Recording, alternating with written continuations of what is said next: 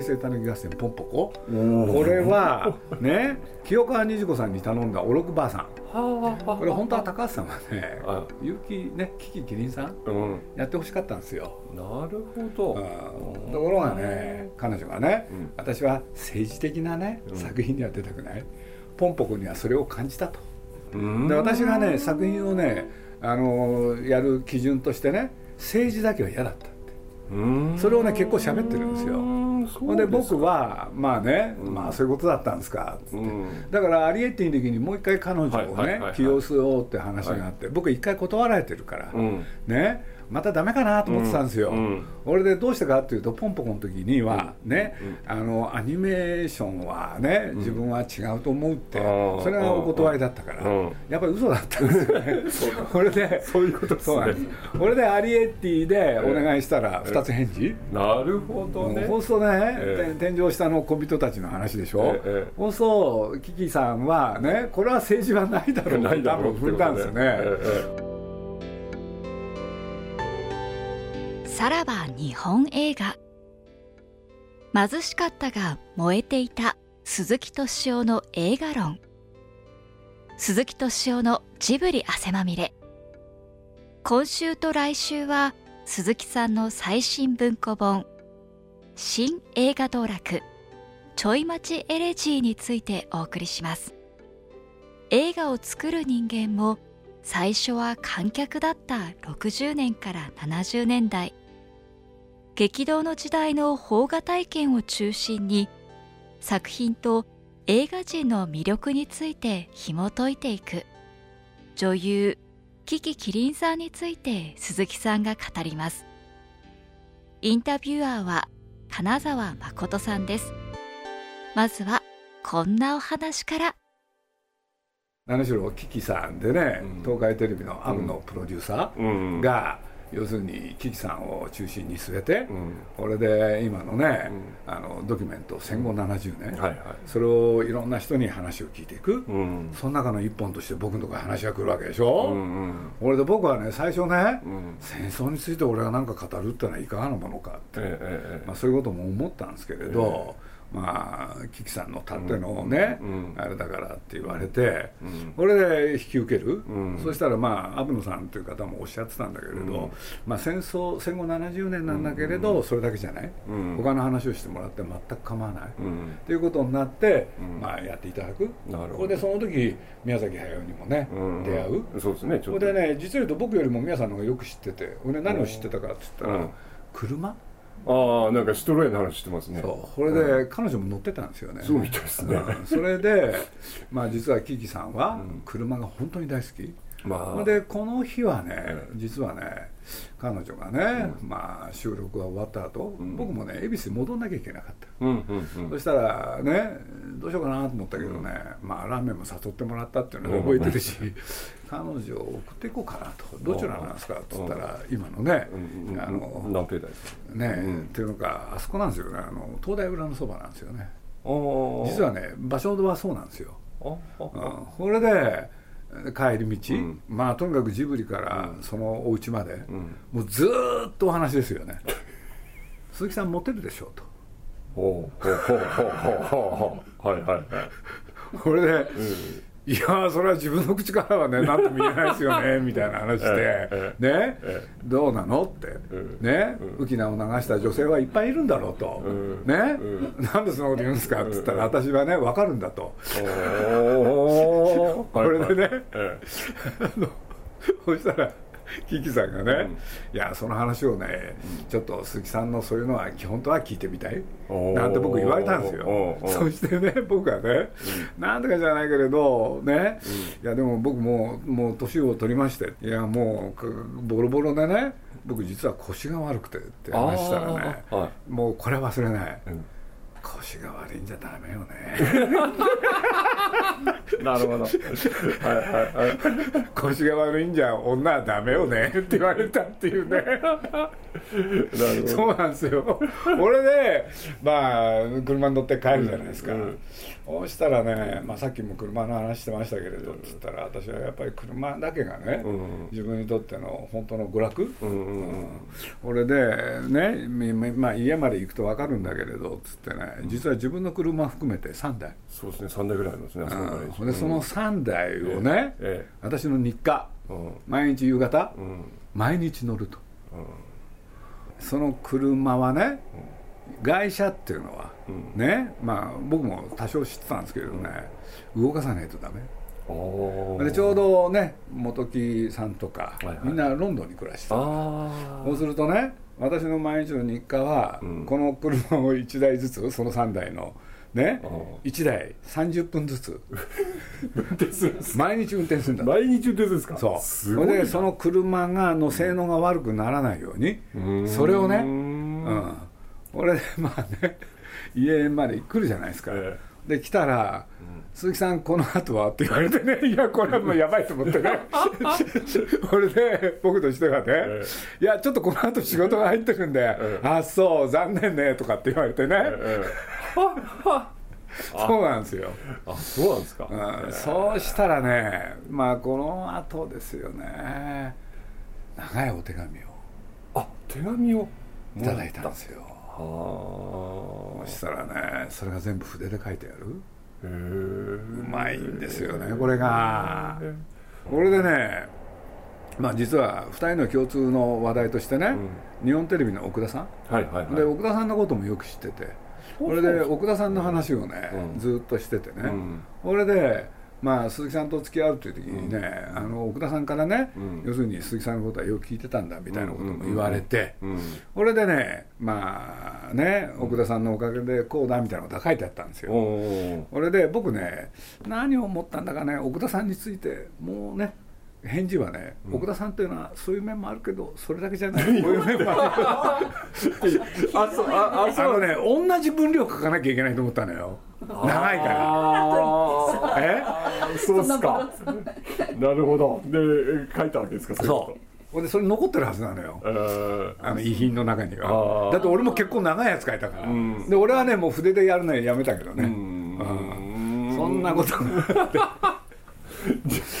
れでね、うん、僕もこれでまあね彼女との、うん、まあ縁もねまあほんでご自身がね、うん、何しろがんだっておっしゃってたでしょ、うんうんうん、ほんで僕はね、うん、あのご本人にも言ったんだけど、うん、本当にがんなんですか？っ てだってがんに見えないんだもん、まあ、見えますよね。確かに。そう。確かにそれで僕としてはですね、あのその後、うん、まあでも本当のがんなのかな？でもあんだけおっしゃってんだから嘘じゃないだろうなと思ってて、うん、俺でねもう二度と会うこともないかなと思ってたら「あの人生不足」っていう映画、えー、でまあ僕もお手伝いしてたら、そしたらねそのナレーションも彼女がやってて、でとある日ねやっぱり東海テレビの方がね、僕のコメントを取りたい、はいはいはいはい、俺でねあの来たんですよ、えー、約束の時間にね、来たらねキキさんがいるわけですよ。いるわけですね。いたんですよ。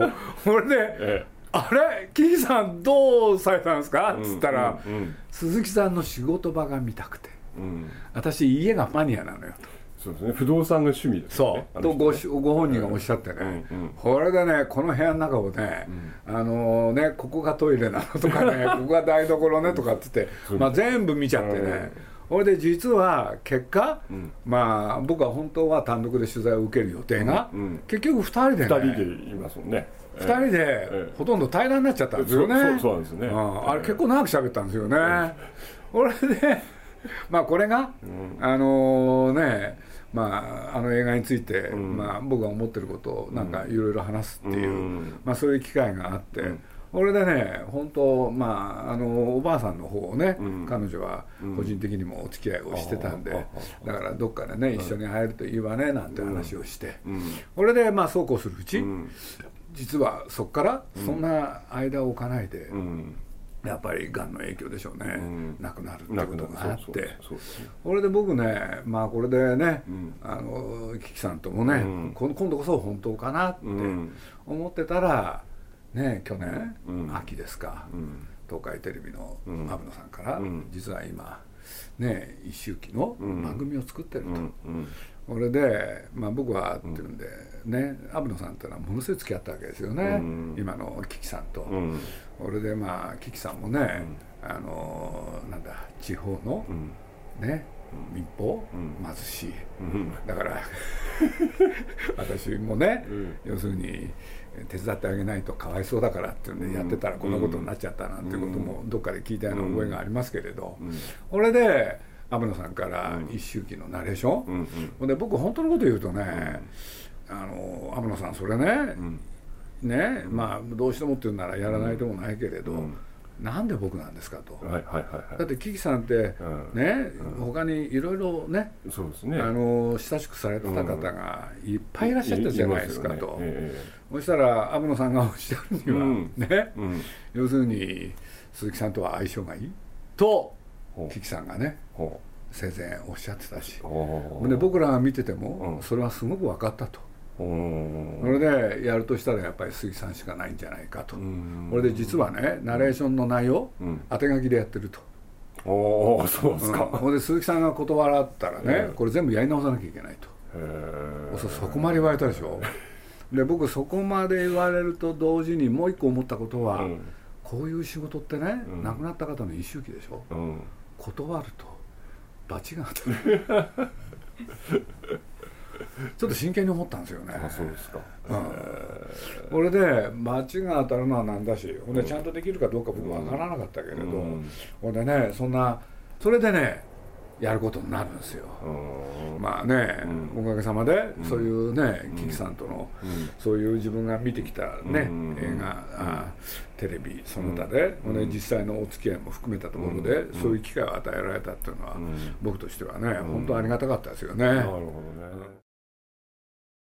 鈴木さん的にはその60年代の七人の孫と殿方御用心から約30年ぐらい空いてます。空いてるわけですか。そうです。その間つまり言ってみればキキキリンさんっていうのは、まあ、最初文学座でしたけどまあ言ってみテレビで70年代ずっと出ててじゃあその時のテレビのキキキリンさんはほぼ知らない知らないわけですね。全然知らないです。はあ全く知らないですよね。なるほど。でそれは知ってましたよ、うん、だから僕が知ってたのはなんか途中で名前変えるとかねそういうやつですよ。2万2000円でほんで僕なんか結城地方っていう名前が好きだったからね、うん、なんでだと思ってね、うん、あんまりいい名前じゃないなと思ってたしね、でも前にあの夢千代日記がご覧になった。って夢千代は見てましたね。見てたって言ってましたよね、見てました。夢千代に菊やっこってあの芸者の役なんかは。僕それはね、本当のこと言うとね、ええ、あんまり記憶ないんですよねあそうですか。やっぱりあれはねなんでかというと吉永小百合に目がいっちゃったんね。まあまあまあそれはそうですけどね。そうなんですよ。だから僕、まあ、そこにも書いておいたんですけどね、実を言うと本当に久しぶりに「離れ御勢おりん」はいはいはいこれでね僕これね、うん、篠田聖子っていう人ですよね、篠田正宏の中の最高傑作じゃないかなって。いや 正直僕ねあのあの篠田さんのやつでリアルタイムに劇場で見た最初の映画なんですよこれ。あそうなんだ。実は。でそれまでやっぱり篠田さんってあの松竹辞めてから表現者でいわゆる永定尋問とかそんなの撮ってて、はいはい、子供見るような作品じゃなかったんですよ。まあそうですよね。でこれが久々に東宝かな？東宝系かなんかで公開して、公開してで劇場で初めて見てまあ映画と内容自体もよりもまず宮川さんのカメラにやられたすごいですよね。すごいカメラだったんでこれはすごいって思それは僕もね、うん、これでまあ僕は変な話だけれど木さんの方が良かったどうなんでしょう、まあ、簡単に言うと岩下島よりもってことなんです。はいはいはいはい。ほんで岩下島は主役なんだけれど、うん、合ってない？まあそうですね。だからなんだろう御前っていう女性のなんか生き方としてはキキリンさんがやってる方があの本当っぽいですよね。あのそう悲し持ってる悲しさとかそういうのが。ねその自分のね、うん、印象の中に残ってた、うん、残ってたがゆえに、うん、もう一回見たらどうなんだろう,、うんうんうんうん、ますますその意を強くしちゃったんですよ。キキさん自身が出てるシーンって15短いですよ。15分ぐらいかな。短いんだけれど彼女がいなきゃ成立しない。そうなんですよね。それはそう思いました僕は、本当に。あれはでもななんかやっぱり印象に残るわけですよね。そうです。ほんでね、結局別れる時、うんうん。そうそうそうそう。あれがね僕ねあれですよ。あのー昔も思ったけれど、うん。今回も、うん。本当にうまいんですよね、うん。だから僕はまあ好きでしたね、あそこでだから、まあ、それまで一緒にこう旅してきたおおりんと別れる時に、まあ、原田芳雄とおりんが再会して本当こう消えるようにあの善光寺のところで去っていくところがいやー悲しくていいわけですよあれは。本当に。なんほんでね主役を食うって言葉あるでしょ、うんうんうん。まさにそれですよね。すごいですよねあれはね。だからまああれはねえだからまああのーさっきの夢夢千代はねうん。僕はあのやっぱりね吉永小百合っていう人ね、うん。僕あんまりもともは好きじゃなかったんででそれで言うとね、うん。まあ彼女にとっていい作品でしたよね、うん。これであのシナリオも本当にね、うん。いいシナリオだったし、まあそうですね。あこれそれで言うと「離れ御前おりん」はね、まああんだけの短い登場シーンなのに、あの今のね、あの午前の、うん。それこそ今金田さんおっしゃったようにね、あ午前ってこういう人たちなのかって、うん。それをうん。なんか認識するのにうん。役に立った映画っていうのかね。う、ん。であの途中であのは原泉さんが孫娘を連れて、この子をごさんにしてくださいって来るじゃないですか、はい。それを、あのしますっていうか言えなくてその、はい。本当の御前の師匠さんに私は紹介することはできますけど、はい。みたいな。自分は引き取れませんみたいな、はい。で結局そのおばあさんと孫娘は死んじゃうわけですよね、はいあの感じのそういうこう無力感というかあれがまたいいわけですよね。だから僕本当のこと言うとねうん。石田正宏ってね、うん。ずっと好きじゃなかったんですよね。る。俺も何回待ってまた一つ分かりますそれは瀬戸内海なんだ瀬戸内少年野球団もね、はいいはいはい。いと思わなかったしね。それからスパイゾルゲ、はいむちゃくちゃな映画ですよね、はいだからそんなことを言っていいのかどうかわかんないんだけれどで実は僕ね石田正宏ってね、若い時のやつ好きなんですよあああの寺山寺山とやってたそう。寺山脚本家やってたそう。はいはいわかりますだけれど、本格的にやり始めてからはね、うん。ATG で、あうん。ATG っていうのか、ヌーベルバーグ、ん。全然面白いと思わなくてね。天の飴島どうだったんですか？僕あれもねダメですか？だからもう一回見てないからあれなんだけれど、うん。もう一回あれも評判になったじゃないですか。ね。で僕は見たんだけれど、うん。その時はピンときてないんですよ、ああそうですか。うん。これでねあれも岩下さんでしょ？あれ岩下さんと今今の吉右衛門ですねそうね。岩下島ってね、うん、いろんな役があるんだけれど、うん、僕やっぱりね、うん、あの山田太一の、うん、なんだっけ？早春スケッチブックスケッチブック。あの時が一番なんですよ。なるほどなるほど。そうかそうか。次のやつは僕正直言うとね、海よりまだ深くでしたああはいはいはいはい是枝さんの？これはね、まあ実を言うと僕今回ね、うんうん。まあ是枝さんの作品って僕にとってはなんか難しいんですけどね、この前にも歩いても歩いてもってのがあります。あれも見てますけどね、うん。あれは良かったですよ、うんうん。だけどこの阿部寛がはいはいはい。ミスキャストですね。まあそれに関してはあるんですけど。俺ね、まあ、簡単に言うとね、うん。ダメ男やるわけでしょ？やりますね。ダメ男に見えないんですよね。ああそういうことかうん、これで僕ね競輪場でしょ、うん。出てくるでしょ、うん。競輪場ってね、なんていうのかな。ジャケット着た人は本当は来ないんですよね。ああなるほど。うんそれとねもう一つはね競輪場ってねあの阿部寛が叫ぶでしょ？うんうん。ああいうこと絶対ないんですよ。ああ競輪場だとだからねまあキキさんがある感情を出してんだけれど、ねうん。やっぱり阿部寛がもし人間のクズを本当にやってたら、うんうん。もっと彼女が生きたそういう映画だなって僕は見ましたね。僕はね歩いても歩いても現場にちょっと行ってたんですけどもあれはやっぱあの女性たちがすごいいいチームでしたね。見ててらあれあの全部家の中あれ東宝スタジオの中のセットなんですけどあんまりセットに見えないセットになってますけどね。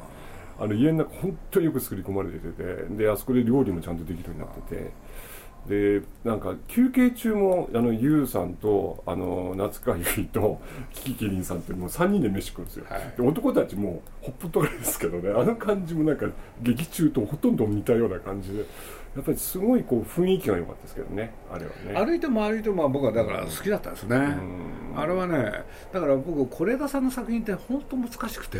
ああなるほどね。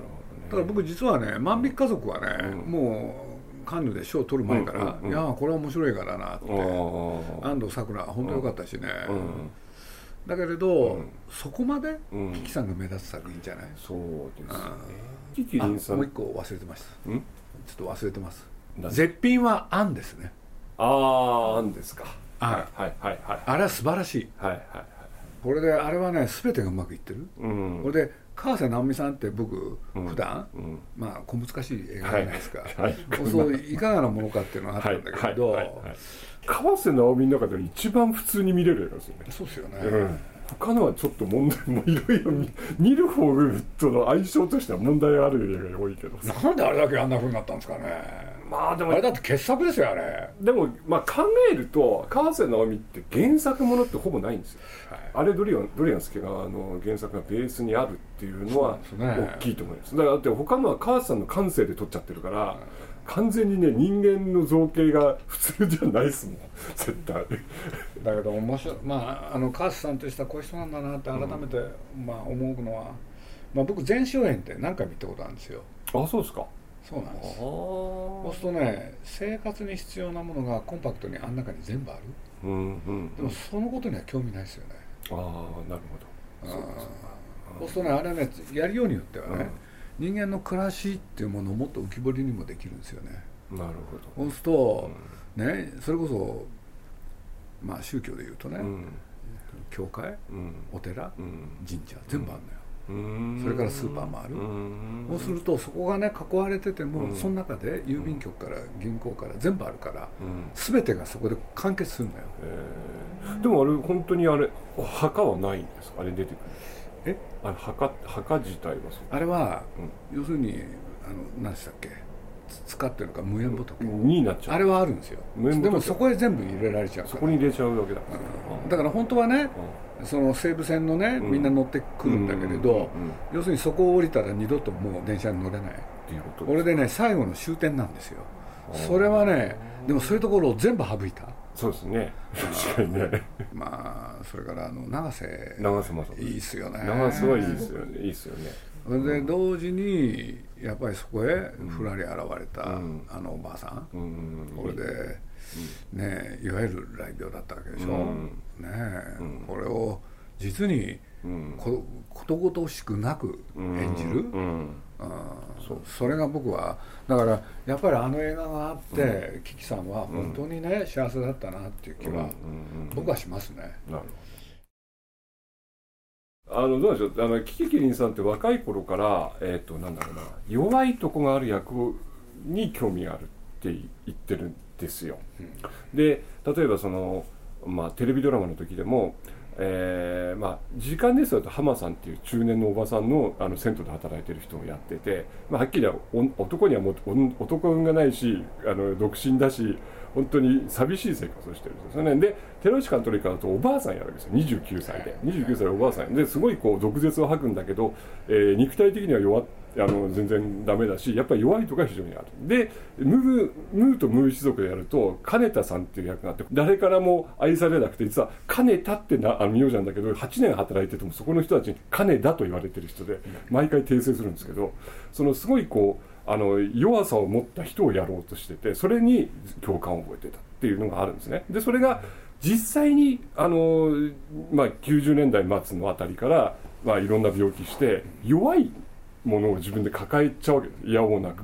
そうなってくるとなんかそこになんか実感が込められちゃったことによってあの人名優になっちゃってる気がするんですけどやっぱりそういう役をもともと演じてきたところで何かあのあの人のの後半ができてきたっていう部分もあるような気がするんですよね。うん。なん。と僕は何ともちゃんと見てたわけじゃないか。らな、うん、ただ「時間ですよ」なんか僕も結構見てるんですよ、うん、だけれどやっぱりキキさん。は目立たないですよねああそうですか。僕にはね。ああそうですか。でやっぱりね、あの作品って、どうしても森光子。まあまあ森光子ですね。船越ね。船越英二であとはまあ堺正明ですね。で町明と、それから浅田美代子、はいはい、やっぱり目はそっち行ったんですよね。ああなるほど。だからなんかね、こうやってね全部見てるわけじゃないけれど、なんかね主役を食うみたいなことになると面白いんですよね、うん、ああそうですか。鈴木さんの最新文庫本「新映画当落ちょい待ちエレジー」についてのお話いかがだったでしょうか？新映画当落ちょい待ちエレジーは角川より発売中です。ぜひ一度手に取ってご覧ください。来週はこの続きをお送りします。お楽しみに。